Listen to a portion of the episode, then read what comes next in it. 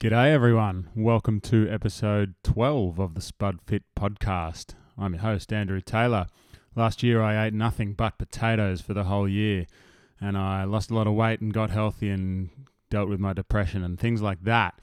And uh, it gave me some sort of weird Z grade celebrity sort of uh, status, which I now leverage to get awesome people to talk to me on a podcast and try to uh, use what these awesome people know and have learned over their lives to help me improve my life even further and become a better person. And hopefully, by listening, you guys can learn something and uh, maybe improve your lives in some way too. That's what I hope for, anyway. So, this is episode 12. Today, we're talking with Matt Grills, the tattoo runner, adventures and activism himself. Matt Grills. Uh, I was lucky recently to be able to uh, do some crewing and pacing of Matt when he took on the Down Under 135, the Southern Hemisphere's most gnarly, grueling uh, ultra endurance marathon. Uh, it was uh, a really, really incredible experience. Matt has uh, become a new hero of mine, as well as a friend, and I, I really learned a lot from running with him and watching him perform. Uh, and I enjoyed uh, this conversation as well. And um, it really has, being a part of that Down Under 135 has really changed my outlook on not only uh, what is possible as a as an athlete and as a person, but just what is possible in life in general. So uh, I hope you guys get as much from this conversation as I did, and as I continue to from uh, from knowing Matt. All right, before we get into it though, uh, it's coming into winter in Melbourne or in in Australia. Sorry, uh, and it's time to get organised with some warm clothes. My wife's company, the Dakkery, go to the dakkery.com, is sponsoring this show. Uh, if you want to get yourself into some of the world's comfiest and most beautiful works of art, then you can get these amazing track pants designed by artists, hand screen printed in Australia on organic cotton and bamboo. Uh, they're sustainable and comfortable and beautiful. So go and try them on. Get a pair. TheDakkery.com, D A K K E R Y. Uh, also, you can find you can follow Matt at uh, thejourneybargara.com and uh, also just look up adventures and activism online to find more information about Matt. A little bit more before we get into the episode, I'll just tell you how we met.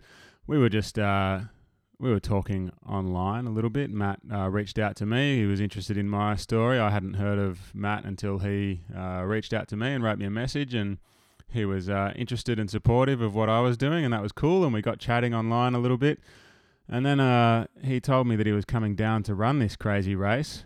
And a few days later, after he told me that, I was walking with Mandy and I said, uh, Hey, Mandy, I don't really know this Matt guy very well, but this sounds like a cool race. Do you think maybe is it too forward of me to ask him if he wants me to crew for him? Do you think that would be a bit too much? I don't know him well enough to maybe ask that question. And Mandy said, Hey, what what what does it matter? Just ask. He can if he says no, it doesn't matter. Just might as well just ask. So I thought, okay, I'll just ask. I'll see what happens. Maybe he'll have me crew for him. So I got home, sat down at the computer, ready to type a message, and what do you know? There's a message from Matt to me saying, "Hey, I need another crew member. Would you like to crew for me?" so uh, that was quite cool. So I ended up uh, going along and doing the crew thing, and uh, it, like I said, it was really a life changing weekend. And it was cool to be able to sit down with Matt and have this chat once we finished with, with the weekend. Um, so have a listen. I hope you enjoy it and spud up. I almost forgot to tell you guys that uh, the sound goes a bit weird towards the end here. The last few minutes, I don't know what happened. I'm a I'm a total amateur here, and I'm doing this all by myself, so I don't know how to fix it either. But we had a, something went wrong, and I don't know what it was. But as a result, the last few minutes sound a bit funny with uh, some high pitched voices and it's a bit sped up. Uh, I apologize for that, but there's nothing I can do about it. I hope you'll forgive me. Enjoy the conversation.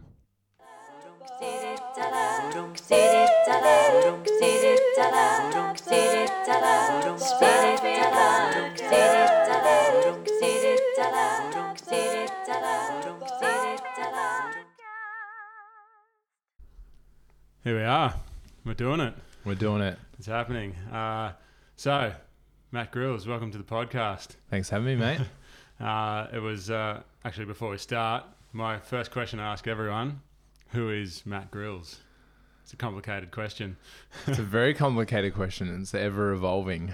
Yeah. Uh, at present, uh, Matt Grills is probably first and foremost uh, dad and husband, and new business owner, ultra runner, and probably a million other things in between. Yeah. But I guess they're the three sort of main, um, Yeah. yeah. driving forces at the moment. yeah, cool. That's uh, that's your priorities. Uh, I like it. It is. Um, all right, so you're uh, you're a, quite an accomplished ultra runner, as uh, as we a lot of people know. Probably a lot of my listeners haven't heard of you. I'm guessing. So let's uh, let's find out a little bit about what makes you you. Um, so you grew up in Bundy, I born did. and born and bred Bun- Bundy, Bundy's Bundaberg Yeah, for mate. uh, Bundaberg, sort of central Queensland it is. uh, for the people that don't know. So, what was life like growing up, little country town? Uh, yeah, how how was your childhood? Mate, it was um I guess pretty standard. I I grew up mum and dad. Uh, dad worked a lot um, to provide for us, and then was just me and my sister. And went to school in Bundy. Sort of had a pretty standard childhood. Played heaps of sport.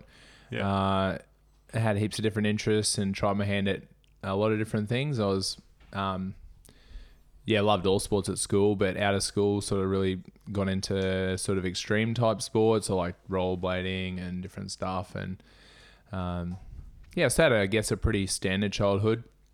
Apart from the fact that uh, when I was growing up, Dad and I probably didn't see eye to eye much. He Yeah. he liked to work and provide for us, and then um, I sort of wanted him around a bit more, so we butted heads a bit with that. And as we'll probably get into, our relationships evolved a lot over the years. But Yeah. yeah, my growing my childhood was pretty standard. Made Bundy's a pretty.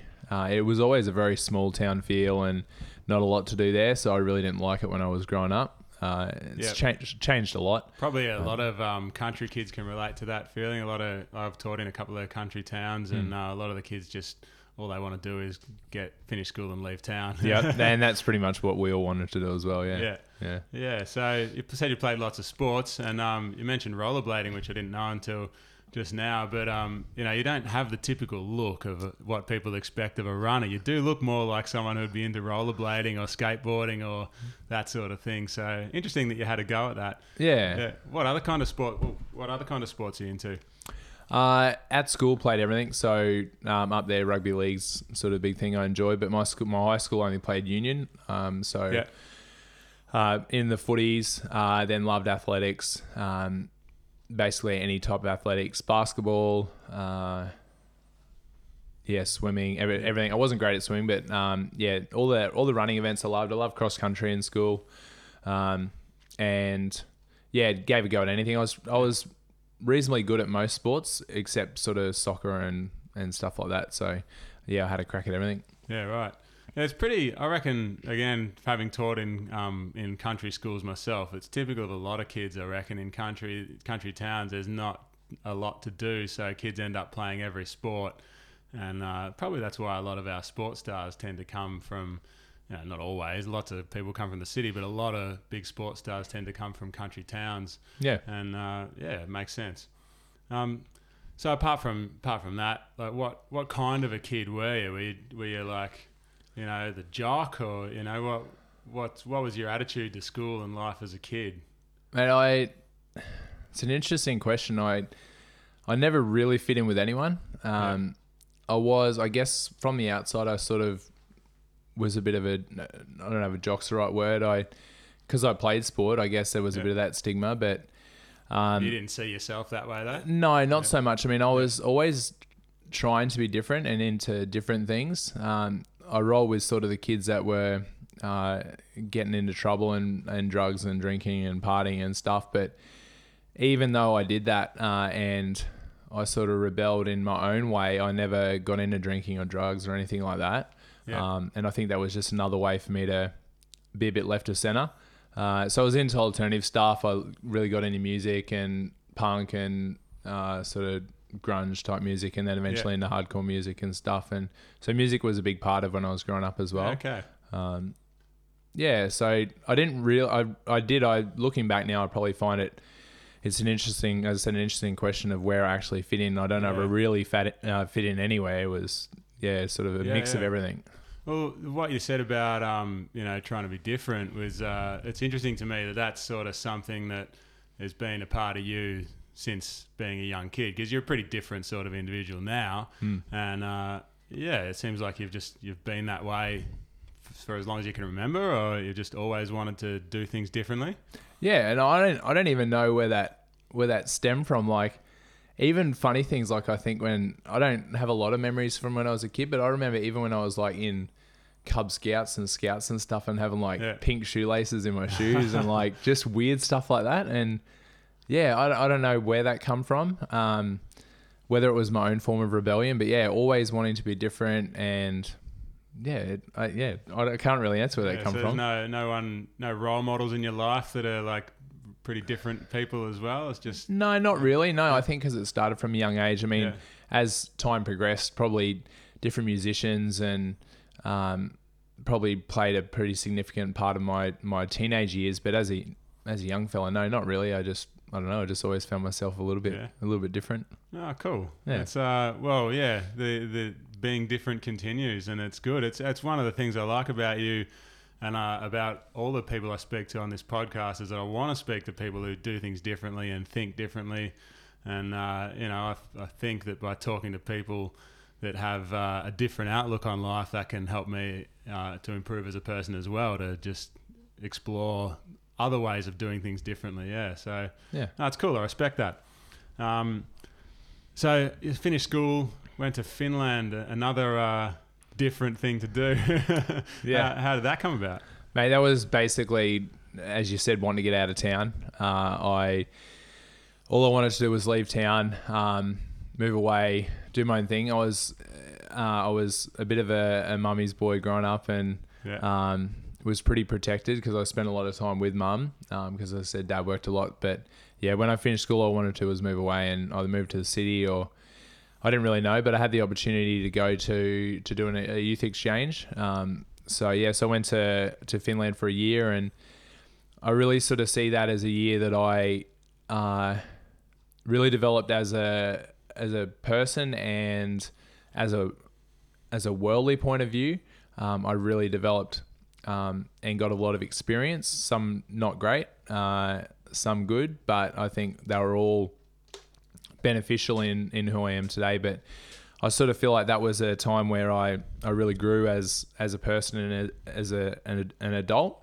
Um, I turned 18 while I was overseas. All right. Um, and then when I came back, I sort of, I like what I like to say, I got my life sorted out. yeah. Uh, but yeah, that was a really big development sort of year and a year, I guess, to be on my own and not that I was completely fending for myself because I was with a family over there uh, that I lived with for the whole year, but yeah, just experienced a lot of different stuff that I hadn't before. Yeah, well, growing up in a little country town, well, not that Bundaberg's a big country town, really, but you know, you'd you'd have sort of a blinkered view of the world, I guess, and you know, seeing everything through the the eyes of Bundaberg. So, um, yeah, to to get out of that sort of comfort zone that you grew up in is a yeah, it's a it's a bold move. And, It was, and, and yeah. even travel, mate. Like we traveled a bit when I was a kid, but to be able to go overseas and to a country that was completely foreign, like I left Brisbane, it was like in the 30s, and went to Finland, it was minus whatever, and Yeah. they do the three months of darkness and three months of light, Yeah. and even living in that, you know, like completely foreign environment, and yeah, it was a great experience. Yeah, cool, and uh, uh, no doubt it had some part in shaping who you are. Um, and yeah, just again that idea of something. Again, another theme I guess that runs through your life is getting outside the comfort zone, Yeah, and uh, yeah, doing things differently, getting outside the comfort zone. I like that. So, um, so you get back from Finland, and then. Uh, Looking through your, your website, I uh, there's not a lot of information there, but you did talk about touring uh, with with music. Yeah. So tell us about that. Yeah, when I was over there, I um, that was an interesting how that happened as well because I grew up. Uh, Oh, even I though forgot I, to ask. Sorry to interrupt. But I forgot right. to ask you if you speak Finnish. Oh, very little. Yeah? yeah, yeah. I was pretty lazy. Because we've got a girl living with us at the moment who's Finnish. so- Yeah, right. Yeah. Yeah, yeah. No, uh, very little. Yeah, Yeah, okay. And my my I, my little boy is three three and a half years old, and he knows more Finnish than me now. yeah, right. Yeah, that's cool. Yeah, it's a very hard language to learn. Um, but yeah, I was pretty lazy. Most Yeah. people under the age of fifty speak English, so yeah, it was a bit like that in Holland. Uh, I I lived in Holland for three years, and um, yeah, everyone I met wanted to talk English to Yeah. me. yeah, yeah, yeah, yeah, yeah. Okay. Cool. So yeah, back to back to music. Yeah, so um, uh, growing up with mum, we we grew up uh, going to church and stuff, and um, she really tried to um, to lead us um, down that path, and uh, which was great. She had good intention, but I really wasn't all that interested. And when I went overseas, as I said, I sort of was a good uh, worldly experience, if you if you want to put it like that, and I um. Yeah, probably got up to a lot of mischief that I shouldn't have. Yeah. Uh, and towards the end of the year, I I sort of had this opportunity to join this um, this youth uh, touring band that was organised through a through a church on the Gold Coast, and to go into schools and play music and just share my life story. And not that it was a big story by that stage, Yeah. but. Uh, yeah, and, and I sort of deferred that for a year, and towards the end of the year, Mum was like putting the pressure on. You know, you're gonna do this, you're gonna do this. She wanted me to do it, and I was like, to be perfectly honest, I remember thinking I was like, I don't really care about all the church stuff. I just Yeah. wanted to play music and tour, and I was like, seemed like a good idea to do that. Yeah, yeah. So I come back. Probably I didn't have good motivation to to join, but um, you know, I think there was a higher calling and all that, and Yeah. I came back and and there was a period of a couple of months of training where we, um, you know, learnt songs and music, but also uh, like spiritual development and personal development sort of stuff, and that's where I really um, got back in connection or started my real connection with my faith and Christianity and Yep. uh, and that journey as well. So yeah, so uh, I did that. That was for a year. So as I said, toured around and played in high schools and got billeted out and lived in different houses, and that was all all around Australia for a whole year, Yeah, cool. uh, which was yeah a great experience and got to chat to some kids and hopefully have a bit of an impact on on their lives and and then yeah after that that that was sort of the start of my sort of I had bands and stuff in high school which were just sort of hack cover bands and you know but that was sort of the start of a real uh, vision to want to start a, a real band and tour Yeah. and yeah Cool. And what what did you play? Uh, in that band I was singing and playing a bit of guitar and Yeah. yeah, and, and I was sort of the main public speaker, so that was Yeah. that was a really good experience too. Just Yeah. talking to high school kids every day, and yeah, Yeah, all right. And you've mentioned spirituality and your faith and all. Is that something that still plays a big part in your life today or it is, mate. It's uh, yeah, it's it's the most important thing to us. So that should have come before, Yeah. you know, in the in the list of things. So Yeah. yeah, we're still actively involved in a in a little new church in in Bargara where Okay. I live, um, and I think it's really important for especially for my kids and our and our personal development. And it's been really interesting. Like I, again, the whole different theme. Um, I I definitely have my my faith and my beliefs rooted in in Christianity, but Yeah. I'm I'm very I love listening to. Uh, different podcasts and reading different people's philosophies and ideas and uh, you know thoughts about life and, and spiritual things and yeah so it's it's that's been an interesting process but yeah, Yeah. we're still definitely actively involved and yeah and Yeah. love contributing in that way and in any way we can we still play a little bit of music in our in our local church cool, and- yeah. yeah yeah, yeah. So still the hardcore sort no, of? no, no, no, no, no, no, very, very mild, mate, and very Yeah. relaxed. Yeah. Yeah. What sort of music do you play now? Uh, oh no, it's just at just at church, mate. Yeah. Ah, So okay, it's, yeah. yeah, just So not in any bands anymore? no, no, no, I don't have time yeah. now. Yeah, fair enough. yeah, yeah. No, it's interesting uh, what you say about just exploring and being open to um, other faiths and sort of spirituality type of things. Like I, I I'm atheist, um, but I, you know, I, I like listening to your thoughts on spirituality. I like listening to guys like John Joseph talking about his um, Hare Krishna kind of stuff, and I'm interested in Buddhism and you know, I think we got a lot to learn from religion, uh, all different kinds, types of religions and spirituality and everything. Like we can we can take bits and pieces from uh, from all areas, and yeah, that's cool. Yeah, I think Um, the I think the days of, you know, in the end, mate, it's uh, you know, I believe what I believe, but I think most uh, religions and belief st- structures is, are based around love, you know, and Yeah. as long as you have love and tolerance, and I think that's a really important factor in in anyone's life, regardless of their religious ideas and beliefs, and yeah, Yeah, well, that's a perfect way to put it. It's all about love, share the love, and let's, uh, you know, help make a, a more peaceful and happier world. And, you know, whether you do that through Christianity or Buddhism or Hare Krishna or atheism or whatever it is, it's just, you know, we're all trying to achieve the same thing. So, Yeah. yeah, it's good that we Yeah. can be open minded and work together for it. for sure. Um, so you after your your touring, you got married pretty young, and and this is uh, you know there's a few themes that I see in your life. There's that doing things differently. There's um, there's doing uh, there's going outside your comfort zone, and there's doing things that are against the odds. And this is something for me that is you know, big time against the odds. You got married young. And uh, and you're still going. That's like that's a, an incredible effort. So how? Tell us about that. Yeah, so. I I actually met um, my wife through some mutual friends uh, just but literally when I just got back from overseas, uh, and I um, I just about to start the the touring band, and I I spoke to her on the phone and met up with her, and our first date was we went to a to a gig uh, in Brisbane, and we we dated that whole year that I toured, and it was pretty rough. Like I probably saw her for a month uh, Yeah. in the whole year. Um, and so we back in that back in those days, mate, we wrote letters, uh, Yeah. which was really cool. So you know, letters backwards and forwards, and um, spoke on the phone on the days where you know you're on uh, caps with phone plans. So it'd be like the 20 minute each night, and then you know she'd call me, and so yeah, so we sort of developed our relationship by distance, I guess. And then uh, when I finished the band, we moved back to Bundy for a little bit, um, and it to be honest, at at the start it was a bit it was a bit tough because we'd gone from not seeing each other to you know seeing each other all the time. And um, we worked for a bit and and tried to get some money together. And uh, eventually we got married when we were I was uh, 19 and Tegan was 18 um, and yeah it's been it's been an interesting uh, relationship in that we've we've really grown up together. So when we got married we moved to Brisbane and I was pretty naive. I'd never been in a I guess a, a real relationship I've been in plenty of uh, relationships but not Teenage relationship. yeah, yeah, yeah. Plenty of those, but no real relationship where I've had to contribute and stuff. And for the first couple of years, I, I was a pretty ordinary husband, and yeah. you know, doing my band thing. We basically moved to Brisbane because I wanted to start a, a hardcore band, and Yep. um, I'd just take off on tour and didn't do much. And uh, over the years, I sort of learned that you know if it's going to work, then I need to pull my weight. So that's been really yeah. We and we've grown up and we've gone through lots of different. Um, it's like a you know bit, probably like a river, you know, it's going down and through different rocks and good times and bad times and. Not that we've had Yeah. a lot of bad times, but it's it's been a really interesting process of growing up together, and we've been married for 15 years this year.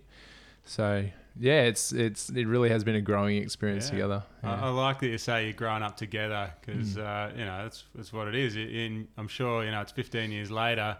You're both very different people than you were when you got married, yeah, but you're still you know you're growing you're growing up together and you know still finding ways to make it work. yeah. It's So- it's funny. People, some people sort of see us now, and I look the way I look. Tegan sort of she's she used to look a lot different, but now she's a hairdresser, and Yeah, um, and we sort of look quite different. But uh, you know, I couldn't imagine life without her now. Like we're, you know, fifteen years is is a long time to spend with someone, and it's we've really grown a close bond, and you know, you do life together, and to try and imagine doing it without her, uh, especially with our kids and that now, it's yeah, it's it's hard to imagine. So although we might not be into exactly the same things or um, look the same, you know, it's Yeah. it's really worked well, and we've always um, made it work, and it takes hard work, but I mean that's what it's all about. yeah. It's well, it's about a lot more, I think, than what your interests are or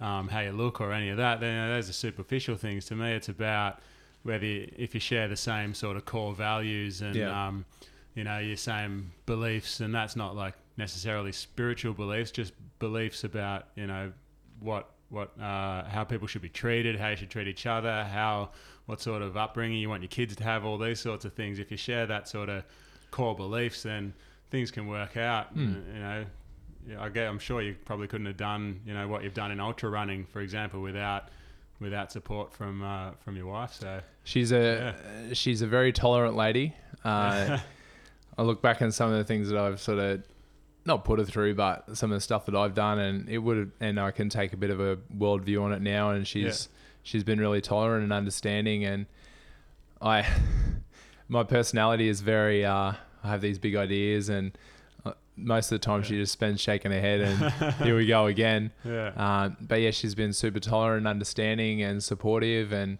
especially as you said with the running, and like that's it's a big commitment, and she's Mm. been really great through all that. But skipping ahead a little bit, but yeah, yeah, that's right. Yeah, no, I, I can relate to all that. As you know, when beginning of last year or end of 2015, when I went to my wife and said, "Hey, I'm going to eat nothing but potatoes for a year." She said, "Oh yeah, okay, easy, But- no worries. yeah, yeah. do, do what you got to do. It's yeah, that's right. Yeah, yeah. That's all good. So, uh, so then on to the the uh, police force. It's uh, I was I was a surprise to me when I read about that because you know it's it's again you don't look like the typical cop, do you? Yeah. You know, and it's it's uh, I guess it's my own fault. Like I shouldn't be judging a book by its cover, but it's hard not to, isn't it? Yeah, So, that's right. so you know, I don't look at someone like you and I don't, you know, you think, oh, probably, you know, probably uh, pretty hardcore kind of personality, which you obviously are in some ways, but um, you know, probably into partying and you know, drugs or whatever. Not necessarily drugs, but you know, just uh, a bit of a wild man, and uh, you know, it's not the yeah. Everyone, everyone judges people. Of course, you yeah, can't, yeah. you can't help it. But um, yeah. the last thing I would have picked was that you would have been a cop. Anyway, put it that way. So Yeah. yeah. So how did how's how's that? Well, probably probably before that, um, one of the big parts of uh, of life for me was um, when we did move to Brisbane and started. I found some guys and started uh, my band there. That was probably um, a big sort of five year chunk of my life. That was it was awesome, man. Like you know, we moved there and I didn't know anyone, and I just was like, I want to start like a Christian hardcore band. Yeah. What was the band, by the way? Is it anyone I would have heard of? Oh, I was called um, Slain of myself. Oh, so yeah. yeah. yeah, So you probably wouldn't have heard us, No, but we're like, of yeah, we're like super heavy, Yeah. and we just paid. We didn't we didn't play like any like Christian shows or anything like that. It wasn't what it was about. We Yeah. wanted we played in pubs and with yeah. all different bands, and it's funny I look back now because we play with bands like Parkway Drive and Amity Affliction. Oh, really? that- yeah, Wow. yeah, that like are massive bands now. Yeah, yeah, I know those guys. Yeah. Yeah, yeah. So we, well, when we first started, like we were playing with Amity Affliction a bit um, in Brizzy and the hardcore scene there, and, and Parkway used to come up from Byron, and so yeah, so we played like we we were playing around the time those guys all started. Yeah, unreal. Um, yeah, which was cool, and you know we did that for five years, and then uh, sort of towards the end, I I'd done a few jobs, and so I wouldn't call dead end jobs, but jobs where I was easy to tour and um, you know practice till two in the morning and not Yeah. have to you know just factory top jobs and whatever. And I decided that I sort of wanted to get a career. Uh, ori- originally, I'd applied for the for the Fireys and got through all the application process, and um, I'm not sure what I even what even drew me to that, uh, apart from wanting to help people and and it's a bit of a cliche, but to make a bit of a difference and. Um, still something that I want to do, uh, but I got through all the process and waited and waited and waited for an interview, and uh, it was just taking too long. It was like a year and a half. I was waiting for an interview, so I decided to. oh, that long. Wow. Yeah, yeah. So I was calling every month. It's really competitive uh, to That's get in a the big process. eh? Yeah, it's I a massive process. Yeah, yeah. Um, and just had enough of waiting and basically decided to apply for the police. And um, again, I don't really know where that that came from, apart from the the same reasons as the Fireys. Yeah. Um, sort of a stable career and something that we we were sort of ready to start a family and move back to to Bundy at that point. Um, because mum and dad are there. And I sort of saw that as a way that we could do that and have a career, and because I didn't have a trade or anything like yeah, that. yeah. And Is Tegan originally from Bundy too? no, she's Yeah. from uh, mid coast New South Wales. Okay, yeah. Yeah, Oh, not so too her family's down there. Yeah, yeah, yeah. So yeah, so went through the process and got in uh, and worked in in Bundy uh, as a couple for five years. But it was interesting because. I mean I'm covered in tattoos and Yeah, yeah. you know you said that stereotype. Uh, yeah, well, you're interesting. the you're the stereotype of what the cops are usually chasing. yeah, No, exactly no. right. Yeah, yeah, yeah. And I, and I mean that's followed me even now. I think my personality, I you know, I think I'm a pretty happy uh, and loving guy and whatever. And some people sort of see me and their initial reaction is, you know, whatever it is. But Yeah, for someone who's not quite as open minded as as I like to consider myself to be, it would be Yeah. hard for people to get past the stereotype of you know judging the book by its cover. I imagine. yeah, yeah. So it would have been interesting, I reckon, as a cop trying to convince people that you're one of the good guys. Yeah, it was, it was. And I mean, I used to wear long sleeves like yeah, because by choice, not because I was forced to. But Yeah. you know, there there was a bit of backlash from different people, and you know, yeah, it was it was interesting. But yeah, I, it's really funny when I think about it now. And my wife and I, Yeah. we we laugh about it because like, how did that even happen? Because it's so far from the personality that I am now, and yeah, and the person I am now. But I mean, I enjoyed it while I was there, but um, essentially, I left. I didn't. I didn't like who I was becoming because of the job. Yeah. Uh, it's as In- I'm sure most people can imagine. Um, mate, you're dealing with sort of the one or two percent of the worst of society yeah, all day, every day. Uh, and although I had good people around me and good uh, outlets to to try and balance that, it does affect you, and it was affecting the way that I was um, looking after my kids and treating Okay. them. And I didn't like that. I didn't like the the shift work was hard uh, with kids because we'd started to have kids then, and yeah, yeah. So and and it's definitely not something that I wanted to do long term, and and in turn because you're dealing with the worst of the worst all day, every day. Most of the the police officers are also very negative and hate the world, and so you're going from a bad situation to a bad situation, and yeah, it's pretty rough. So I, I didn't want to be in that environment anymore. It was and it was a really big decision to leave because I I didn't have anything really to go to. Um, but yeah, ultimately made the decision to go. Yeah, okay. Yeah, well, it makes sense, I guess, if you spend your days dealing with, you know, for want of a better word, the scum of society, Yeah. um, then it, it would cloud the way you, you view things, I guess. And Yeah. Another thing, another thought I had about you as a cop, you know, you, you're this guy that likes to do things differently. You're outside the box.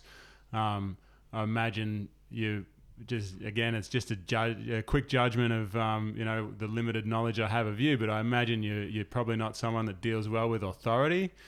So I don't know. Is that was that something you know you got to take orders as a cop? Is that Yeah, look, I no, that that's that's a fair um that's a fair assumption, but probably completely the opposite. Yeah. Okay. Yeah, I I've never um maybe it's with the way that I look, I like to be able to do what I want. Yeah. But if it comes like in the police, like when it come down to it, like I respect it 100% respected the rank and I used Yeah, to okay. get really Oh, cranky with the guys at the academy that would question when they were told to do something. I'm just like just do what you're told. It's not hard. Like Yeah. I don't have fo- when it comes to stuff like that, uh, I never had a problem following authority and when I was in the job if if a senior officer told you to do something, it was, you know, yes, sergeant. No, you don't ask questions, and yeah, so it, it's a fair assumption. But no, I with some things, yeah, probably Yeah. like as I said, the way I look at that, I like to be able to do what I want. But when it comes to uh, res- probably m- more a matter of respect than anything. Yeah. Okay. Um, yeah. yeah, I, I had no problem with that. So Yeah, all right. Oh, well, that's that's interesting. It's Hmm. a it's a nuanced, a Yeah. nuanced character. yeah, yeah, yeah. Yeah. All right. So, uh, so we're moving on to running. Then you obviously you were in. We had to get there at some point. Didn't Yeah. We? But, you know, It's a bit of a story to get yeah, there. So yeah, but but uh, you know, you're into sports at school and all these different sports that you tried. How did how did running become the thing? Right. Where did that come from? Yeah, well, as I said, I enjoyed cross country and stuff when I was in school, and and any sport involving running. I mean, that's most sports, but uh, I really did enjoy. I, I, as I said, I don't remember a lot from my childhood, but I do remember cross country and and the hurt and the. I used to have a good rivalry with one guy at school, and um, you From know, the same school or yeah, from Yeah. the same school. Yeah. we used to compete quite hard together, Yeah. and so I remember that. But when I was in the band and different stuff, I, I really got into the gym and put on a significant amount of weight and got pretty big. Yeah, I saw Um, a, a picture of you after you'd finished your first marathon. Yeah. You're a very different looking bloke there. Yeah, so I got up to like 103 kilos of Yeah. pretty much ball and muscle, and Yeah. uh, but even while I was that, that going to would have made you that look um you know even more of a scary kind Yeah, of guy when you got all that muscle on you as well to Yeah. go with all the tats and everything. it probably yeah. helped in the police. So, Yeah. so, um, Yeah, they used to call me the smiling assassin when I come into the when I come into the watch house with the crooks because they'd be Oh, yeah. carrying on and I'm just smiling away. but uh, side point. But yeah, no. So um, even when I was in the gym and that, I always liked to run a little bit. Uh, it wasn't always easy when you weigh that much, but Yeah. I always liked to. I didn't see the point of just lifting weights and not being able to run down the street.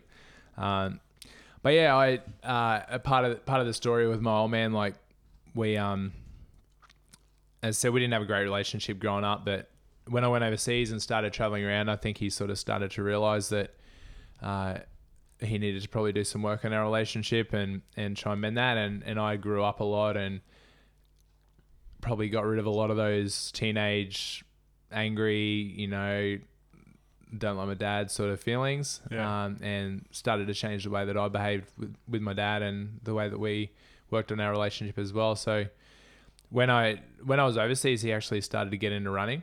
Uh, he's always been really fit as well. He played footy for like 15 years and then touch footy, Yeah. and um, he started getting into running. And I, I respected that. Not that it was something that I ever wanted to do, but for whatever reason, um, at some point I I decided. Well, it was actually uh, this year. It was 10 years ago uh, that I decided um, that I'd try and do something with my dad and and told him that I wanted to run a marathon and he made me up a program and trained for my first marathon and nearly freaking killed me. uh, and and ran a marathon with with my dad uh, in Toowoomba uh, in I think it was October of um, 2007.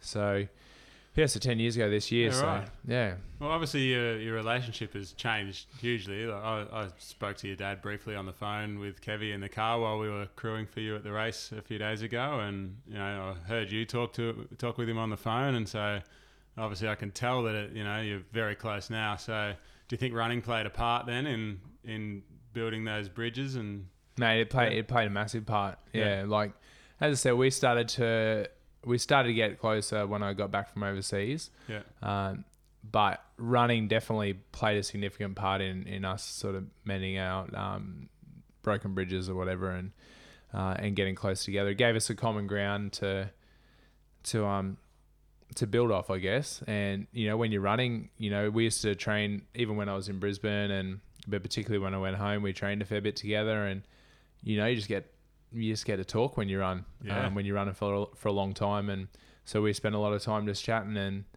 yeah, really formed a good relationship off off the back of running. yeah that's good. Hmm. Um, so I find it interesting in your uh, in your about me section of your website, the the next bit that we get to, you describe as a, as a small hiccup uh, in your Yeah. in your journey about this uh, this tumor that you developed, and uh, anyway, it seems like a bit more than a hiccup to me. So Yeah. yeah, so Yeah, well, So when uh, it was actually when I just joined the police, so it was sort Oh, of yeah? a little bit in the timeline. Yeah, I just joined the police. It was towards the end of my first year. oh okay, um, and we'd moved back to Bundy. Um, Yep. So I'd started running by that point, um, and uh, a series of things through the years, and then my doctor eventually picked it up that I, uh, through some scans and blood tests and stuff, that I had a pituitary tumor. So basically, Yeah. yeah, like the base of your brain. yeah, Um, and it was benign, which was good, uh, but okay, it was quite it was quite big, and I I didn't even know, but I'd lost peripheral vision on my right hand side. all right, Um, yeah, and essentially that type of tumor, if it keeps on growing, it'll send you blind and, and it will kill you in time. So even though it was benign, it it had potential to go bad. Yeah. Uh, so yeah, so and and thrown in the mix, we'd actually uh, fallen pregnant uh, during that time. We had Oh. we had a lot of trouble, um, as I've mentioned to you, a lot of trouble falling pregnant the first time, and due to the nature of the the tumor, I, it it affects your hormones, and I should have never been able to have kids um, during that time. So that was a little miracle.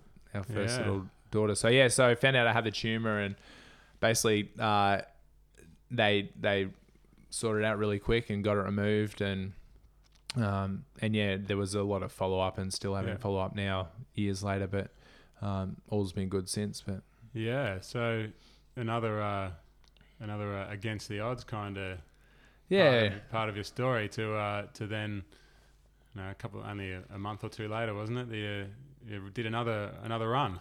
Yeah, it was uh, it was a really scary time time in my life, and um, you know, it was major surgery, obviously, uh, Yeah. brain surgery, and seeing. What, what was there like a risk of of uh, things going really bad or? like- Yeah, I mean the the neurosurgeon I got warned about before I went and saw him, and he's Yeah. one of the best in the country. But Yeah. basically walked in and he's like, "Yep, we're gonna do this. We're gonna take it out. You can die. You can be permanently brain damaged." Rah rah rah. And I'm just like, you know, spun out. Yeah. Um, so I mean, there's a, an element of risk with any surgery near your brain, obviously, um, and the risk of things going wrong afterwards. With uh, like you can get leakage from your brain and all this weird stuff. But Jeez. yeah, so it was it was scary. But we, uh, Dad and I, um, previous to that, Dad had had um, had prostate cancer, and we and we wanted to do a, a fundraising run um, to raise awareness and funds for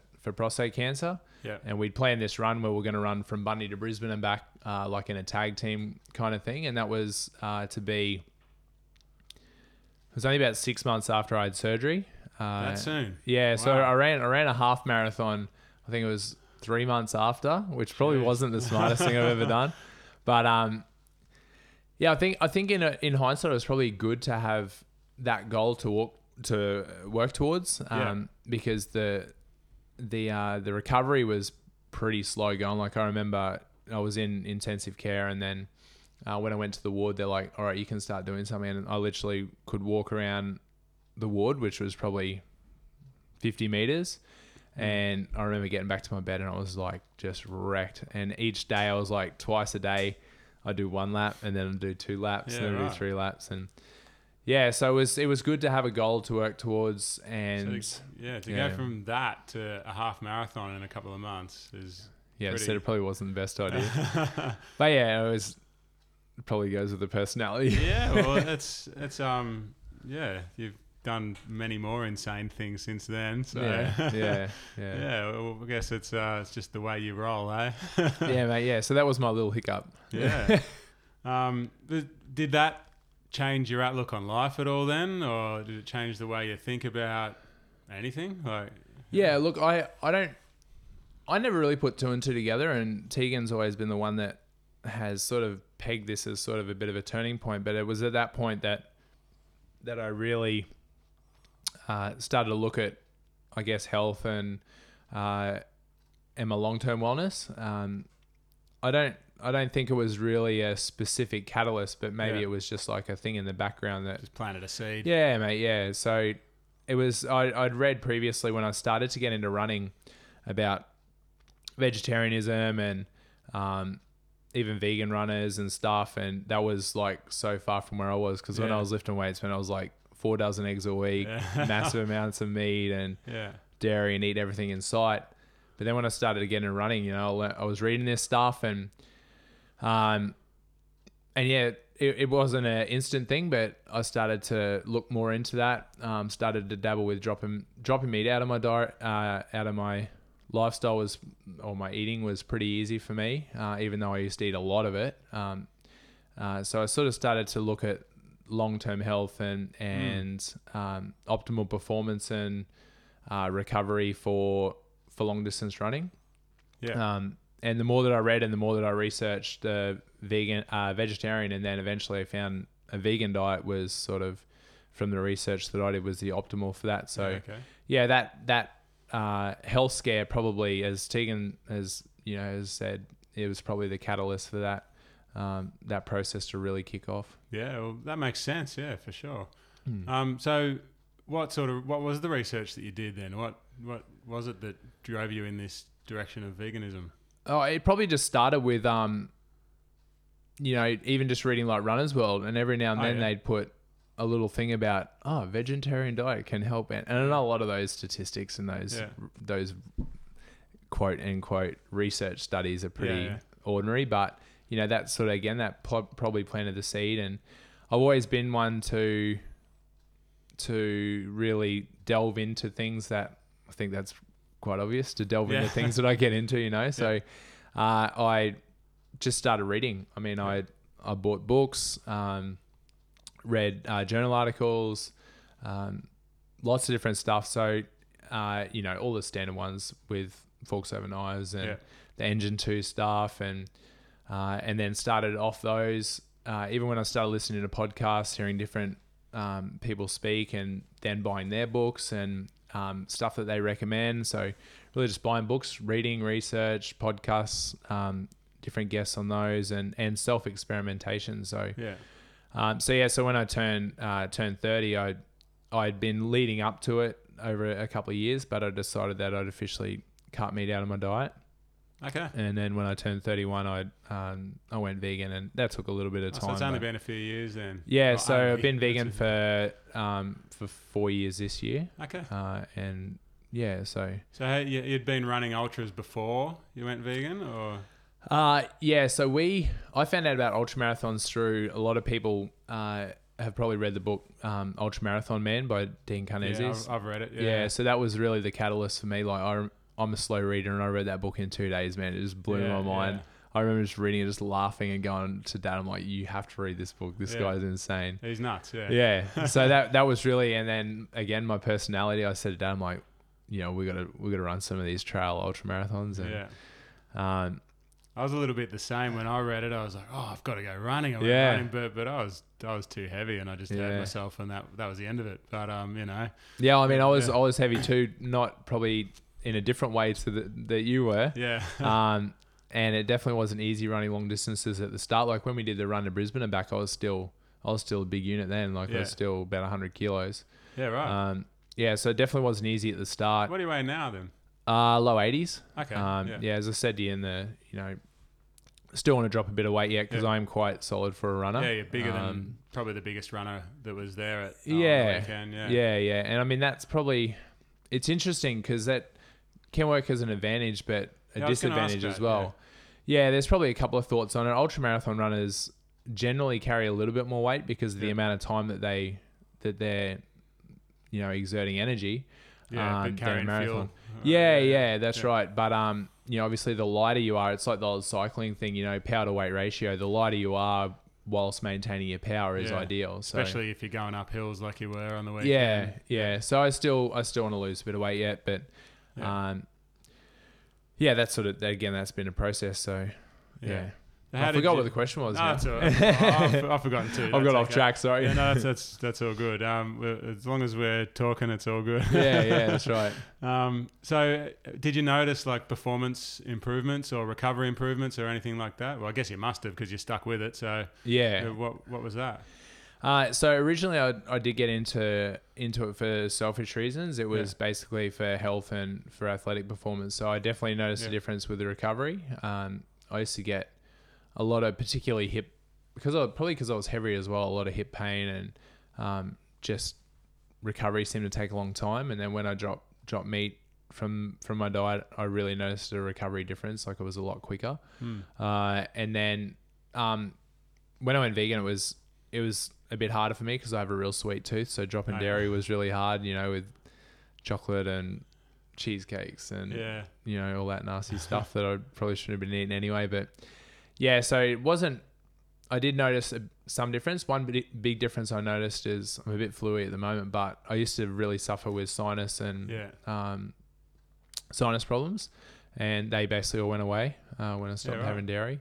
Um, yeah, so there were a couple of big differences. My my reasons for staying vegan now have probably evolved, but originally it was for health and for for performance purposes, and reading about guys like Scott Jurek and um, Yeah, you know yeah that you know seven time Western States winner, you know, on a vegan diet and yeah, yeah, so I know there's different trains of thoughts now, but you know, I think if you can do things in a sus- in a sustainable way and and still perform, then then yeah, why not? yeah. Yeah, well, I was blown away on the weekend that so many of the runners there and the support crew and everything were vegan. Like probably at, at least half of the people I met and saw running were vegan. Yeah, and most of the food that was at the aid stations was vegan. It, it was like I couldn't believe it. I was I was Yeah. sure that it was going to be like a mostly paleo kind of community, yeah, but uh, I know obviously I know there are vegan vegan ultra runners like you mentioned Scott Jurek and obviously yourself, and there are others around. But yeah, I just I just felt like it would probably be if there was going to be any sort of dietary, um, you know, uh, thing that most people did. I thought it would be paleo for sure. Yeah, Uh, it's- and I it's guess there are paleo people, but Yeah. um, but yeah, I couldn't believe that there was so many vegans there. That was cool. Yeah, the whole high fat thing and um, paleo and whatever. It's uh, it's got a bit of momentum at the moment in the ultra running community with you know burning fat over carbs and um, you know again there's a whole heap of science on that and without Yeah. going too much into that, but uh, for whatever reason, yeah, in ult- in the ultra marathon community and trail running community, there veganism is it is a big thing, um, and I'm not sure what that reason is, whether it's like a, a nature thing or, um, you know, trying to do what we can to preserve the world we live in and, and ourselves. And it's probably a performance thing as well, uh, that people, that they have seen these studies and that, especially with the whole inflammation thing, uh, you know, meat and dairy being so acidic uh, and ultra marathon running, obviously you have to train a lot. And to be able to train, you want to be able to recover quickly. So if you reduce the amount of inflammation in your body and acid, then that's only a good thing. So Yeah. yeah, and it was it was a little bit exceptional there. Uh, as I said to you before, you know, like you probably saw a bit of an extreme in a lot of regards at Yeah, the yeah. race that you came out to, but It was an extreme event. It was an extreme event um, in distance, in terrain, and also uh, a couple of the guys that organised the race are vegan. Yeah. Um, and one of the dudes that won, he's predominantly raw, um, which is really Yeah. cool. Like it's you know it's not that we ever seek validation because it's not about that, but um, it's Yeah. it's just good to know that It can be done. it can be done, and also that um, you know it can make a difference to other people as well, and they recognise it, and yeah, Yeah, well, oh, back to the the idea of um, you know burning fat over carbs and whatever. As far as I know, correct me if I'm wrong, but we don't have to get stuck in the science and everything. But um, that it, it's more about the way you train rather than you know we if you're training in the right zone, like they call it zone two, as far as like I've heard Rich Roll talk about training in zone two.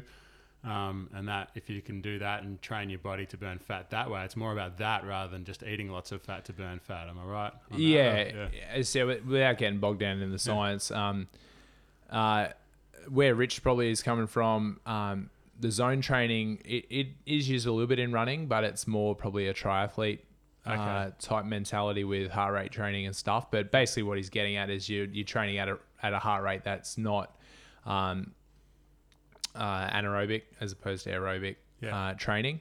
Yeah. Um, so as long as you're, you know, in running, a basic way to, to talk about it is conversational pace. Yeah. So you can run and hold a conversation. So you're not spiking your heart rate. You you're running at a pace that is maintainable for a long time. Yeah. Um, and and I definitely utilize that in training. Like I because I train so early in the morning, I never eat before I train. Um, so your body is naturally adapting to burning fat anyway. Yeah. So I completely agree that you you don't have to eat saturated fat to, to burn fat. Yeah. That's I mean your body when you're doing high intensity exercise for a long time, your body's burn it is burning fat. It's burning like obviously there's a combination of everything, but Yeah. your brain and your body functions primarily on glycogen. So you need to be getting carbohydrates and which you know to to keep your brain functioning, your body Yeah. functioning. Um, yeah, so it's it's a it's a heavy topic and Yeah. look, you know, if you look at the best runners in the world, um, they're subsiding on grains, whole grains, and carbohydrates. Yeah, So- go look at the Kenyans. That's exactly that's- right. yeah. You know, it's rice, sweet potatoes, potatoes, funnily enough. Yeah. uh, you know, some vegetables, and what meat they do eat. Uh, it's very, very small percentage Yeah. of their diet. Um, yeah, and whether that's a by necessity or uh, by choice, I don't think it really matters. They're the best runners in the world, and that's what they're eating. That's so, it. Yeah. So obviously it, it can be done, and uh, and it can be done at an elite level. More importantly, Exactly. so yeah, yeah, exactly. if you if you can do it, then why not? Yeah, Uh, yeah. that's right. Yeah. So um, anyway, we got off track a bit. I wanted to talk about the uh, the run man run. Oh, yeah. to Brisbane. Yeah, we sort of talked about it a little bit, but this big run that you did for prostate cancer with your dad, how how did that go? Yeah, it, mate, it was fantastic. We um, you know, we came up with the idea that we wanted to do something big and try and help out, uh, and that's what we came up with. So Bundy to Brisbane and back, we decided to do uh, town to town, and we did the first five kilometers and the last five kilometers together each day, and then whatever was in the middle we split. So we did it over, I think it was 17 days. I can't can't quite remember now, but we ended up running just over 500 kilometers each in that time. It's amazing. Um, yeah, and and it was a really good experience. It was tough. Worst time, my wife was, uh, I think she was eight months pregnant, oh. so it was it was rough times for her. yeah, yeah. Um, was she support crew as well? she or- was, Oh, yeah, wow. but uh, it was you know being that pregnant begrudgingly a lot of the time. She Yeah. got pretty crook while we were away, and it was really hard for her, uh, and definitely wasn't the best timing. But yeah, we managed to raise. I think it ended up being, I think it ended up being around twenty five thousand. Um, right. through our, and it was it was hard going, mate. We had no corporate sponsors or anything. Like we were selling raffle tickets Yeah. at one of the local pubs, and you know, so. Uh, but it was a great experience and something I always remember that Yeah. I did with my old man, and yeah, it was still going. Yeah, it's uh, you know, another yeah, got it. There's another theme. I'm thinking, picking up on all these themes, but you know, you, you tried to get into the fireys to, you know, uh, you said you wanted to try to make a difference, make the world a better place. Same thing, joining the cops, and now you don't have those things in your life, but you're, you know, finding other ways to try to make the world a better place. So, yeah, is that something that you keeps on going, or it is. It is, man, and even more so now. Like I um, you know, I'm sure we'll get into this as well, but we've recently just uh, opened a, a new little cafe in in Bargara near Bundy, and yeah, you know, like I, I love the whole cafe scene and and make and the process of making coffee and uh, and that and that side of things. But to me, uh, for me and my staff, the most important thing to us is is to try and help people to f- leave feeling better than they arrived. And yeah, and it sounds a bit cheesy, but I really that's great. yeah, but I, I really treasure and I and I try and emphasize to my staff that you know we're in such a unique situation where we can spend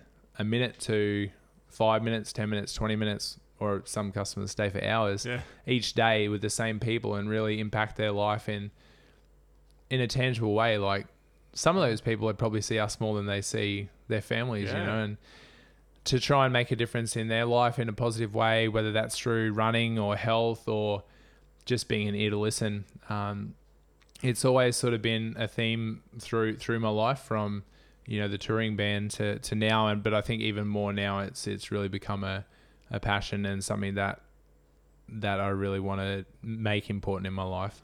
Yeah, it's awesome. I've, I've uh, since doing my potato thing, I've uh, I've sort of got something in the back of my mind that maybe I'd like to have my own place where I could serve people potatoes.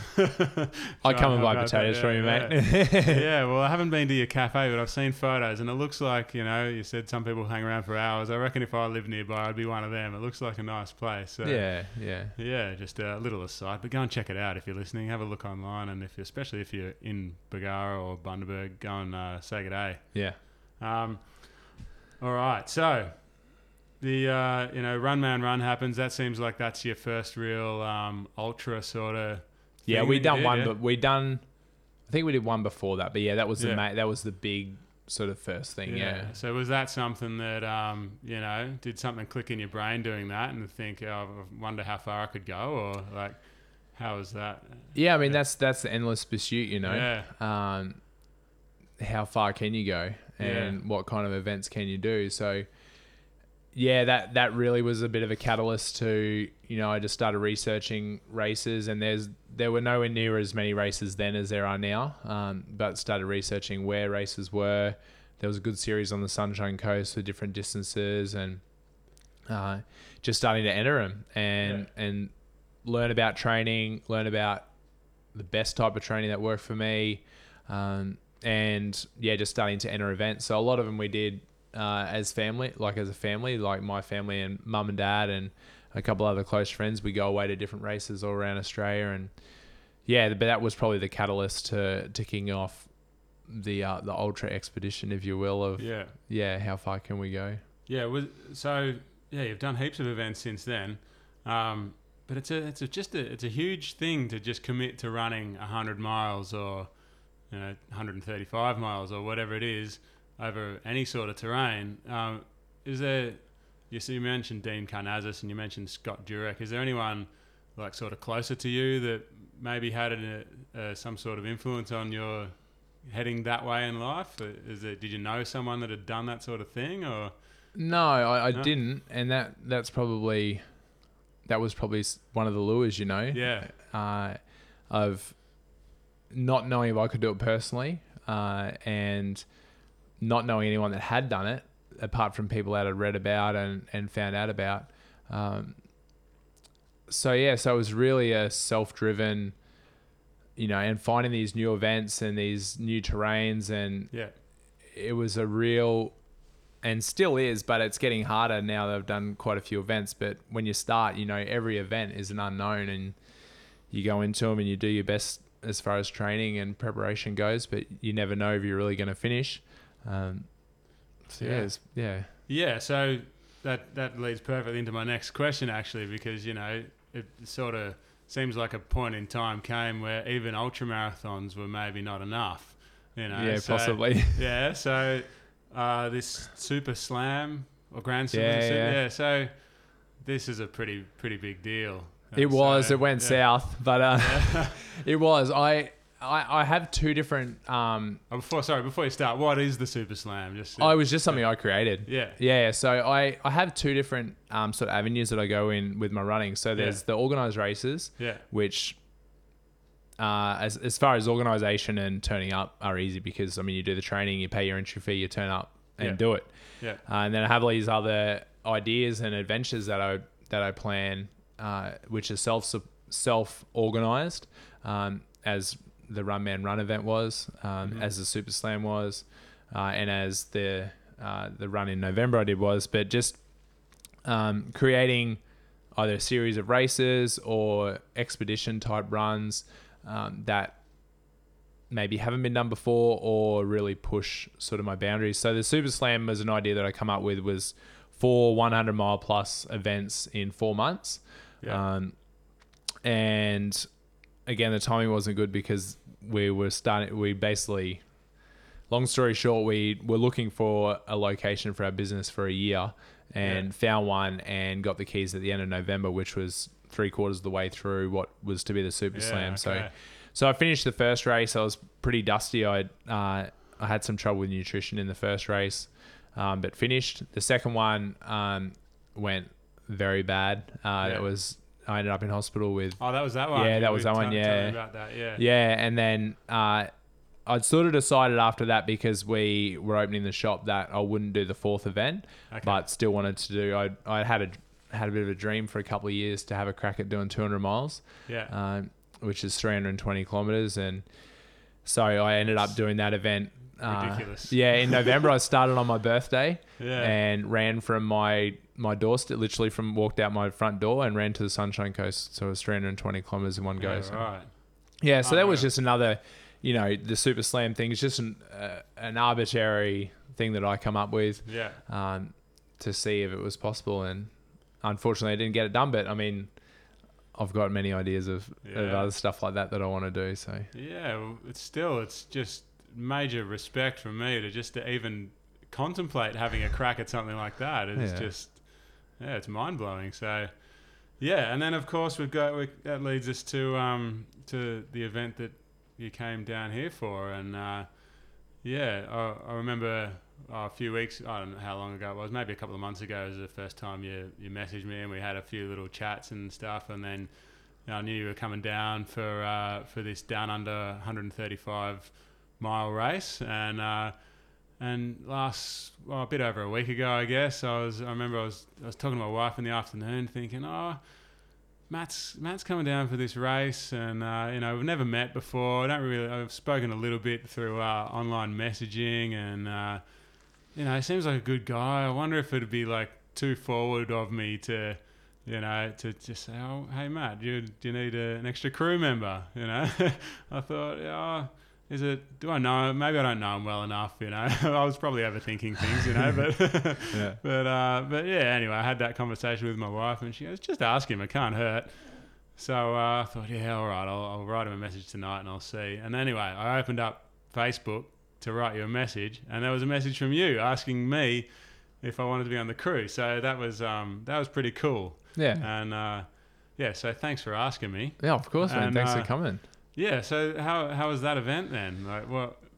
First of all, like you were you're an ambassador of the event, so can we talk about that first as well? Yeah. Yeah, so I've Tegan always gives me a hard time because like I randomly get a list. You know, I can get I get free kits sometimes, and oh yeah. um, different opportunities come up, and just like, how do you get all this stuff? I'm like, I got a, I got a little saying that I have in life is like, don't ask, don't get. Yeah. So when I found out about this event, I, uh, you know, it seemed like a crazy, you know, good thing that I'd, I'd be interested in. So I messaged the boys and said, you know, have you thought about having an ambassador for the race? Uh, basically, it's like a, um, an ambassador is like somebody they use as for promotion Yeah. and uh, to talk about the race and get the word out and whatever. And they said that they hadn't, but um, they'd have a meeting about it and have it because there's four four guys that organise the race. And Yeah. they come back and said that they'd be keen for me to do it. So I got the opportunity to come down. They flew me down to Oh, cool. yeah to do uh, to do a photo shoot and some video and stuff on the course. Some Um, amazing photos I've seen. There was, mate. Yeah, yeah, and that that tied in with uh, there's a new magazine out in Australia in hard copy now called uh, Trail Run Magazine, Oh, yeah. um, which is fantastic. Everyone should check out. Yeah, I looked Uh, at I looked at the website. Yeah, But, uh, I haven't actually seen the magazine itself, but I should Yeah. I'll definitely get a copy. yeah. So they did a really great article about me in there, which was um, pretty mind blowing, and got to do the photo shoot and um, and yeah, that that was all like in I think it was October, and then we found out about the shop in late November and got the keys and. All right. Remember in December, my wife sort of saying, "Oh, I just I don't know if you should be doing this Yeah. event. You know, it's a lot of commitment for when you got so much else going on." And you know, I'm always never one to shy away from a challenge, so I decided to keep doing it. And I'd, I'd already committed as the ambassador and Yeah. did what training I could. Um, and yeah, came down with my mate Kevy from uh, from up in Bargara and uh, made contact with you, and you graciously said yes to to helping me out and Yeah. and gave it a chop. So Yeah. And it was uh so what was the event then? Like it, it was it was a it was a crazy event to me. It was, yeah, it was. So- Look, it's um, they wanted to basically create the hardest uh, running event in Australia, and I really personally believe I've done quite a few uh, challenging and hard events in Australia, and I, I believe that, that that's the one. So Yeah. it's 100. It was 135 miles, which is 217 k's, uh, about an hour west of, of Melbourne in uh, in a national park out there with had uh, I think it's about eight or nine thousand meters of climbing uh, over the event. Close, close enough to climbing Everest. Yeah, yeah. of Everest. Yeah, crazy, so I mean, there there are other- other events with similar sort of climbing, but the the extra challenge in this event was how technical it was, um, how tedious some of the trails were, uh, and just super challenging. So yeah, they, they certainly did their job of uh, of making one of the hardest, event- or the hardest event in Australia, I think. Yeah, well, I've obviously I've not run any ultras myself, and I've never even been to witness one until the weekend, and um, it was just mind blowing how hard things were. I remember I was probably 50k or so in. We uh, we caught up with you, and you sat down for a little snack and a drink, and your calves like major cramping in your calves, and you're not even a quarter of the race done yet, and uh, and yeah, just to that was you weren't the only one suffering. Everyone was suffering, and just to see the amount of pain people were in, both mentally and physically, and just to keep going was, uh, yeah, incredible. And you know, I know you didn't finish the race, which obviously you're a bit disappointed in, but um, but yeah, I don't think it should be because it was it was just incredible to witness. So I mean, to give Yeah. to give people, it's really hard for people who don't run, or even some trail runners that may have run simple trails, uh, to get their head around sort of how difficult it was. But I mean, in comparison, I've run on trail up at the Sunshine Coast. I've run uh, 50k in like four hours and 35 minutes, which it's not super fast, but it's not it's not a slouch time either. mm, But uh, in this event, um, the first 50k took about 11 and a half to 12 hours yeah, um, and it was and and that was going reasonably solid too. So it was incredibly challenging. Um, uh, mentally, you know, we'll probably get into this, but Yeah. uh, due to starting the shop and and the first three months being, uh, I didn't get a lot of sleep in the first three months, and uh, you know, I was waking up at three o'clock in the morning to train, and uh, just not ideal mental preparation either. Yeah. With my mind on on other things, fair enough with Yeah. the shop. Uh, I just I probably wasn't in the right mental space to be tackling something so large. It takes obviously a lot of mental strength to get through something like that. Uh, physically, I probably could have got through um, based on my previous running experience. Um, I didn't do quite as much training as I would have liked to, but uh, in the end, it was probably the mental game and also my stomach went south and could barely eat or drink anything for about five or six hours. So yeah, pulled up stumps at after 18 hours and just shy of 90 k's, I think it was. So, Yeah. yeah. So you think you'll be back to have another crack? I think so. I Yeah. said to you and Kevy, like Yeah. I like I like really difficult events, but I usually like a little more running. Yeah. Um, and there wasn't a lot of running in that. It was a lot of really hard hiking and trail finding and bushwhacking and but uh, I don't like things beating me either. yeah, yeah. So yeah, I'd really like to come back, and it's a kind of event. Uh, anyone that's heard of the Barkley Marathon in uh, in America, they've tried to sort of create something similar to that, yeah. and it's a type of event that people could come back to for a couple of years and not finish. It's that difficult. So yeah, yeah. look, I don't like things beating me, so I think I think I'll be back next year Oh, for good, sure. Yeah, good to hear because Yeah. I want a crew for you. yeah, yeah. You'll be able to pace a bit further this time, mate. Yeah, well, who knows? Who Yeah. knows? It definitely has got me thinking about what could be possible for me to do in my life, whether it's running or kayaking or who knows what. It's just, uh, yeah, you can't you can't help but um, but challenge yourself, I think, and challenge your beliefs about what's possible Hmm. after uh, witnessing what I witnessed on the weekend, for sure.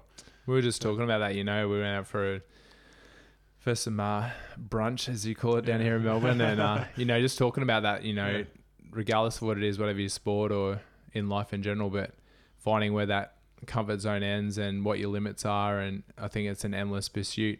And that's what's so great about endurance events, and whether you you know you get into your kayaking again or running or long distance scootering, mate. Who knows?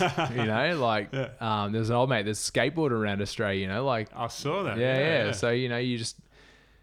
I think that's what's so great about endurance events. You never know where your limits are, and I don't. I personally don't know if we ever reach them fully. It's uh, it's it's just a pursuit of finding how far we can push ourselves Yeah. and yeah, where we can go. Yeah. So, how do you find the limits then? I, you say you haven't found your limit, but um, but you know, like I said, you were you were sitting down having a little drink and and trying to get some food into you without much success, and your calves were cramping and your muscles were doing crazy things that I haven't seen before, and and uh, you know, a mere mortal would have wouldn't have dealt with that, and you got up and did another fifty k's after that, so yeah, how does how does that happen? How do you get your mind around getting up and taking one more step, let alone doing another 50 k's when you're in the obvious pain that I saw you in? Yeah. Like how what goes on in your head for that to happen? I th- I think a lot of that comes through training. Uh, you know, I really I learned from one of my favorite runners, uh, Anton Krupicka. Like, it's about the daily grind. You know, just waking up every day, um, and you don't feel like it every day, but getting up every day and running and taking one step and getting out the door. And I think I don't. Another strength of mine, I think, is I don't overthink things. So, you know, to me, generally, it's like if you think about how far you've got to run or how hard the course is or whatever, you'd probably never do it. Uh, whereas if you just think, all right, I've just got to take this step, I've just got to get through this hill, I've just got to get to the next aid station, just breaking it down into little portions, um, I think that that really helps. Um, like when I did the 200 mile event, like you think about like I don't like driving to the Sunshine Coast, so you know like you think about it like that, and you you'd never do it. But if you just think, I've got three or four days, and all I've got to do is keep moving, uh, you know, and enjoy this experience. And you know, it's not going to be easy, but at the end, you're going to have a pretty cool story, and and probably learn some good life lessons along the way. I think that you just break it down like that, then Yeah. you never know what's possible. Yeah, well, I can relate to that. Obviously, it's a totally different thing, but um, yeah, at the beginning of my year of eating only potatoes, it, it was a really daunting thing for me to think that I'm going to eat only this for the for an entire year. It was like it was mind blowing to me to think that "Ah, another 365 days I'm still going to be eating this. Yeah, So I tried to just forget about that and just think about I'm just going to eat it for my next meal. that's That- an that's endurance it. event in Yeah. itself, mate. Yeah, yeah, Yeah. Well, a very different kind of endurance event, obviously. But uh, the point is that I can relate to what you were saying about there's no point worrying about what's going to happen 200 miles down the road. Yeah, Let's just think about the moment that you're in. exactly right. Yeah, And uh, being present. yeah, yeah. Yeah. And uh, so you you said that the lead up wasn't good for your for your mental um, state leading into this race with you know so much else going on in your life. So did that affect your ability to be present in the moment during the race? Do you think? Yeah, look, I probably in hindsight, in a little while, I'll be able to put my finger on it a little bit more. But you know, I rang my wife and got a bit emotional, and I just I, I didn't really even know, and I still probably don't really even know what what was wrong. But I just Yeah, it's still pretty fresh. Like, yeah, like yeah. like physically, I was it was hard, but I was you know I was going all right uh, Yeah. and moving quite well. But just mentally, I just I just my head wasn't in the right place that it should have been, and you've got to be, you know, if it's if it's your first five k or if it's your first 135 mile event, your head's got to be 100% in the game, and and as I said, that comes over a series of months leading up to an event, uh, training, focusing on what you've got to do, visualization, meditation, thinking about you know the job at hand, and because I've had so much on the go with starting a new business, uh, I I didn't give that the attention it deserved, and that I think probably just on flowed to the event and and probably contributed to that that lack of uh, mental clarity to to get the job done. Hmm. So yeah, Yeah, and a, an event like that, it, it's so mind-blowingly hard that, you know, to me, it seem incredibly mentally tough on the day. But, you know, I guess if you if if it's one or two percent off, that's enough to mean, you know, that it's just you're at the extreme level here, and to if you can only if you're only working at 99% of your mental capacity, then you're probably not going to get the job done. Hmm. So. And I, I probably, um, I probably didn't give uh, starting a new business the credit it deserved either. Yeah. Like people were saying to me, you know, you're being too hard on yourself. You know, this is Yeah. a big endeavor, and Yeah, because I always like taking on challenges, I. Yeah, that's an ultra marathon in itself. Yeah, Yeah. yeah, and I, I probably didn't give that the credit it deserved, um, and the, you know, the energy that it took out of me. And I've never ever gone into an event, um, without 100% uh, focus. And you know, I, I was focused on the event. I, I start, I never start an event without the intent of finishing, but um, I've never been in an event where mentally I just was not there. Yeah. Uh, so it was an interesting place, and it's it is really disappointing. You know, I woke up the day after, and I wished I was still out there, and Yeah. you know everything's Oh, good in hindsight Yeah, when you've had a shower and you had, yeah. had some sleep. But um, yeah, and it, it sounds silly, but you know you you almost feel unvalidated. You know, I've done. I did 18 hours of That was out in the trail, and you're like, oh, I don't deserve to be sore, and you know, like, but it's silly, Yeah, you know, yeah. but when you don't get the job done that you'd hope that you know it's it's hard to swallow but it is what it is and and I'm glad that I made the decision as disappointing as it is but it was the right decision at the time and Yeah, well, that's that's important. I think that you uh, you feel comfortable with the decision you made because that was something that uh, personally uh, I thought it was the right decision at the time too, but it was a worry to me that you would be disappointed yeah the next day. And, Yeah. and uh, you know we can't you can't win everything. That's um, you know, it's and when my stomach went south mate like I that was probably in the back of my head as well getting crook in the race in October last year and being in hospital and yeah I don't want my kids seeing me like that, and Yeah. you know I want to be laying in a hospital in Melbourne with my family and still at home, and so that was probably a bit in the back of my mind. Yeah. Um, and I knew that my body was starting to go the way that it went when I got uh, crook in October. So yeah, it was the right decision. yeah no that's that's good. And Yeah. uh, there's always next year. There is, there is. Yeah. So my wife actually had a question. Because I, I told her when I got back, I told her about the run that I shared, that I was lucky enough to share with you, where we unfortunately we took a wrong turn. And, you uh, got me lost, man. yeah. we No, got back on track pretty we- quick. Yeah, yeah. But uh, no, we ended up doing 16, 17 Ks instead of 10. But uh, anyway, what you know. What's a few extra Ks between friends? Yeah, yeah, that's it. But uh, yeah, I, I just told her a little bit about the conversation that we had, and you know, part of me wishes we just recorded that conversation and Yeah. just uh, you know make that the podcast. But anyway, she's. I like having a chat while I'm running, and but me and my wife sometimes go running together, and she just likes to be quiet and run, and we still have a good time. We run next to each other, and we just every now and then we talk for a minute or two, but other than that, we just run quietly, and and I'm fine with it, and she's fine with it. But she she felt like that if she was doing an event like this, then she would just want to be quiet and go inside herself and just uh, try to block out the outside world entirely. And she thought it was interesting that that wasn't what, well, at least when I was running with you, that wasn't what you wanted to do. So, what do you, is that normal for you, or what do you think? Is it a distraction thing? Do you like to be distracted while you're running, or Yeah. how, how does it work? Yes and no. Um, I like being present and in the moment and thinking about what you got to do. But if you got company, like potential, like I had a 48 hour cutoff, like it's Yeah. a long time to be in your own head. Yeah, So, you know, when you can have paces and, and friends nearby or other competitors, um,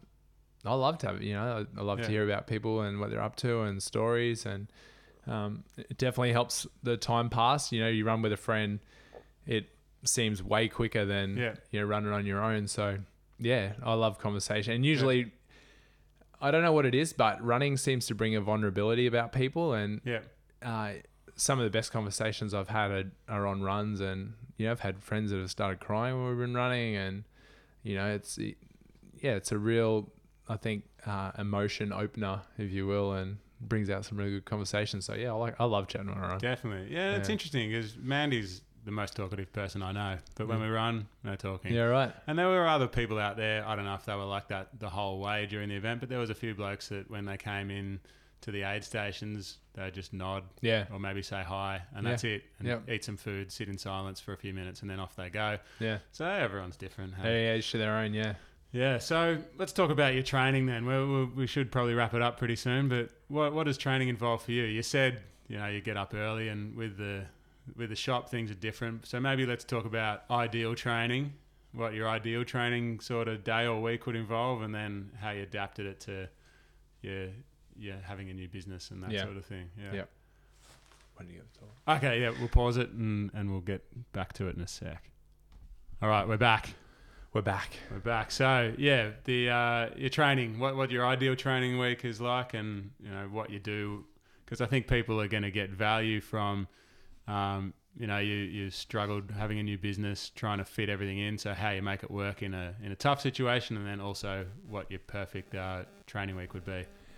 Yeah, so uh, everyone has a little bit different ideals on uh, on training. Um, I personally think if you run a long way, you've got to be training a long way, and you've got to have uh, some serious miles under your belt.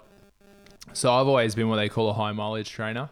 Uh, generally, it ebbs and flows a bit depending on the event that you're working towards and where you are in your training cycle. But usually, I aim for 100 to 160 k's a week uh, as far as sheer volume goes, and then I mix it up with a little bit of different training because the town that I'm We've dropped out. Hang on. Sorry. stopping. Hang on. The sound's dropped out. I think we're back. I don't know what's happening here. Can you hear me? Uh, yeah, we're back. Are we back? Yep. Sorry, listeners. Did we get all that previous stuff? No, we did just right Yeah, when cool. I said, well, yeah. Yeah, right. Good.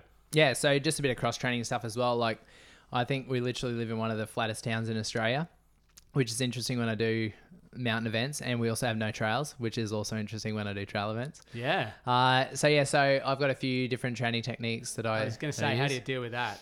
Like, Yeah, so I try and get to the trails when I can, and I go to the sunny coast from time to time and train with friends.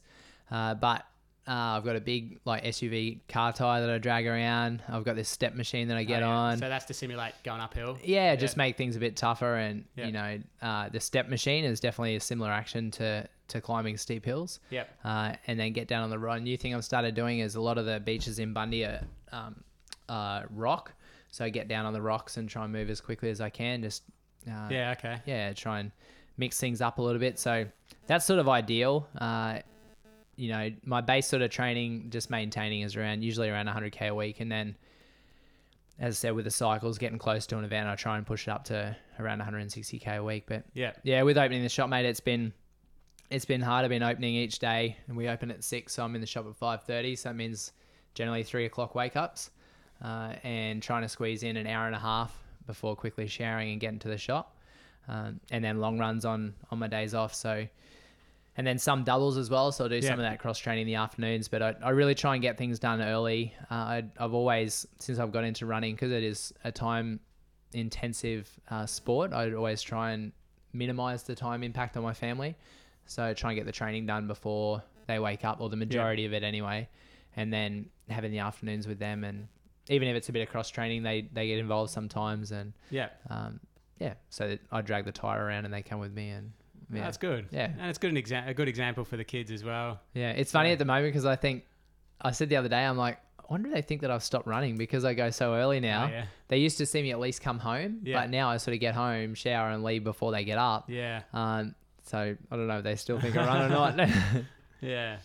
All right. Um, so that pretty much does it. But uh, I wondered if you wanted to talk about any future plans you might have, or oh man, I've got so many future Yeah. plans. I've got lots of different, as I said, uh, projects that I want to do. Um, unfortunately, a lot of it comes down to not the time thing's not such a big deal at the moment because I do my own business and uh, I can probably work that a little bit, but a lot of it does come come down to expense. Um, so I've got a lot of events. I want to do some races in the states, uh, and there's some really great events over there. And I just want to go and cruise around Boulder and run in the mountains over Yeah. there. And uh, I'd love to go and do that and do some races over there. Uh, and then there's also some some self powered adventures that I want to do. A dream that I've had for three or four years is I want to have a crack at breaking the record, um, running from the westernmost to the easternmost point of Australia. Uh, yeah, that sounds in- So- insane. yeah, so that's that's a that it's uh, just over four thousand k's and it works. The record I think is basically got to be doing about hundred k a day, um, for Wow. yeah for a month and a half. So, um, that's Ugh. taken. I think I think I'm getting to the point where as a runner I'm I'm nearly ready to tackle that. So maybe in the next Yeah. couple of years. Uh, but again, it's you know it's an expense thing. But uh, I think with something like that, I might be able to get on some some sponsors and stuff maybe. And yeah, yeah. so really just uh, that's I'll, as far I'll as provide the spuds, mate. yeah, mate. Yeah, yeah, yeah. So that's as far as um, running events go. Um, I'm, as I alluded to earlier, you know, my my uh, plant-based vegan journey has sort of evolved a little bit now to more being focused on uh, the environmental impacts and um, and ethical treatment of animals and trying to be the best uh, vegan advocate I can uh, in my community and, and through my running. It's a good platform to to Yeah. speak about that sort of stuff uh, and show what can be done. You know, as a lot of my role models have, Yeah, um, a couple of which you've had on the podcast. yeah. Uh, so yeah, so that's that, and and then just the day to day, mate. Like to me, the day to day grind is the most important thing. Training as I can, being the best dad and husband I can, and being the best best human I can, and treating people above and beyond what I I would like people to treat me, and um, trying to make each day better than the one before. So Yeah, oh, Yeah. That's, that's perfect, mate, and that's uh, that's a good way to finish it. But before we do, I got one more question without notice. But uh, anyway, the someone like me, I'm you know last year was the year of spuds for me. I'm spud fit though. This year's the year of fit, right? I want to try to be seriously fit or as fit as I can be by the end of the year. So, you know, if you if you got a little uh, one or two sentences that you can offer me to help me on my way or to help anyone listening on their way towards getting fitter and. Uh, consistency uh, Yeah. is a massive thing, and doing something every day. So, Yep. uh, the old saying, "Rome wasn't built in a day," and it's the exact same with uh, with fitness and an endurance base. You know, do something every day, and those little somethings will build into big somethings, and those big somethings will build into who knows what. All right, perfect. Yeah. Uh, well, yeah, it's it's been an honour to sit down with you and uh, and talk, just like it was an honour to run with you and uh, and crew for you over the weekend. And uh, yeah, so thank you. And uh, like I, I've said about lots of my guests, is uh, you know I, I want to talk with people and learn from people uh, that are, that do things differently and are not afraid to um, challenge the status quo. And uh, and I think that uh, spending time with people like that can help me to grow and learn as a person. And you're definitely a, a, a fit the bill for that. And uh, yeah, I've uh, you've taught me a lot, and I've learned a lot about myself. And so thank you. Mate, I, I thank you. You know, I really appreciate you coming out and giving up your weekend and um, and your wife letting you come out and you know giving up your weekend to that you could have spent with her to come out and run around the bush with me. And um, I really appreciate it, man. And I hope we can keep in touch. And we got some, you know, we've spoken about some cool adventures and ideas and yeah. anything I can do to to help up my way. Uh, you know, just let me know. So Ah, yeah. cool. Same goes, mate. Yeah, thanks, mate. All right. Well, Thank you, and uh, spud up. Spud up.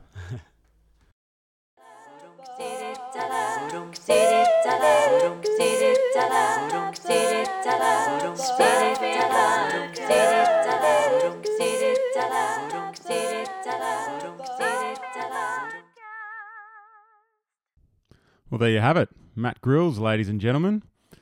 Uh, I'm sure you'll agree, an inspiring individual with a really has led a really interesting life and has uh, got some wisdom from all these experiences that he's had. So thank you, Matt, for sharing that with us, and thanks everyone for listening.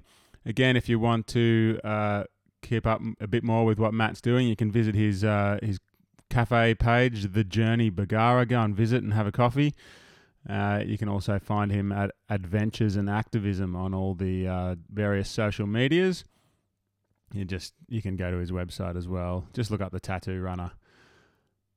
Thanks again for listening. Uh, before you go, I'd really appreciate it if you could give me uh, uh, a review on iTunes. Subscribe to this show if you like it. Share it with your friends. That'd be great. Uh, again, check out the dakkery.com if you'd like some extremely comfortable and beautiful works of art to wear on your on your legs and keep you warm over the winter. Check out my book, Spud, uh, the the DIY Spud Fit Challenge, available on Amazon and also available through my website spudfit.com. Uh, I think that's it from me. Uh, why don't you guys go out and go running and reevaluate what's possible? Spud up, everyone.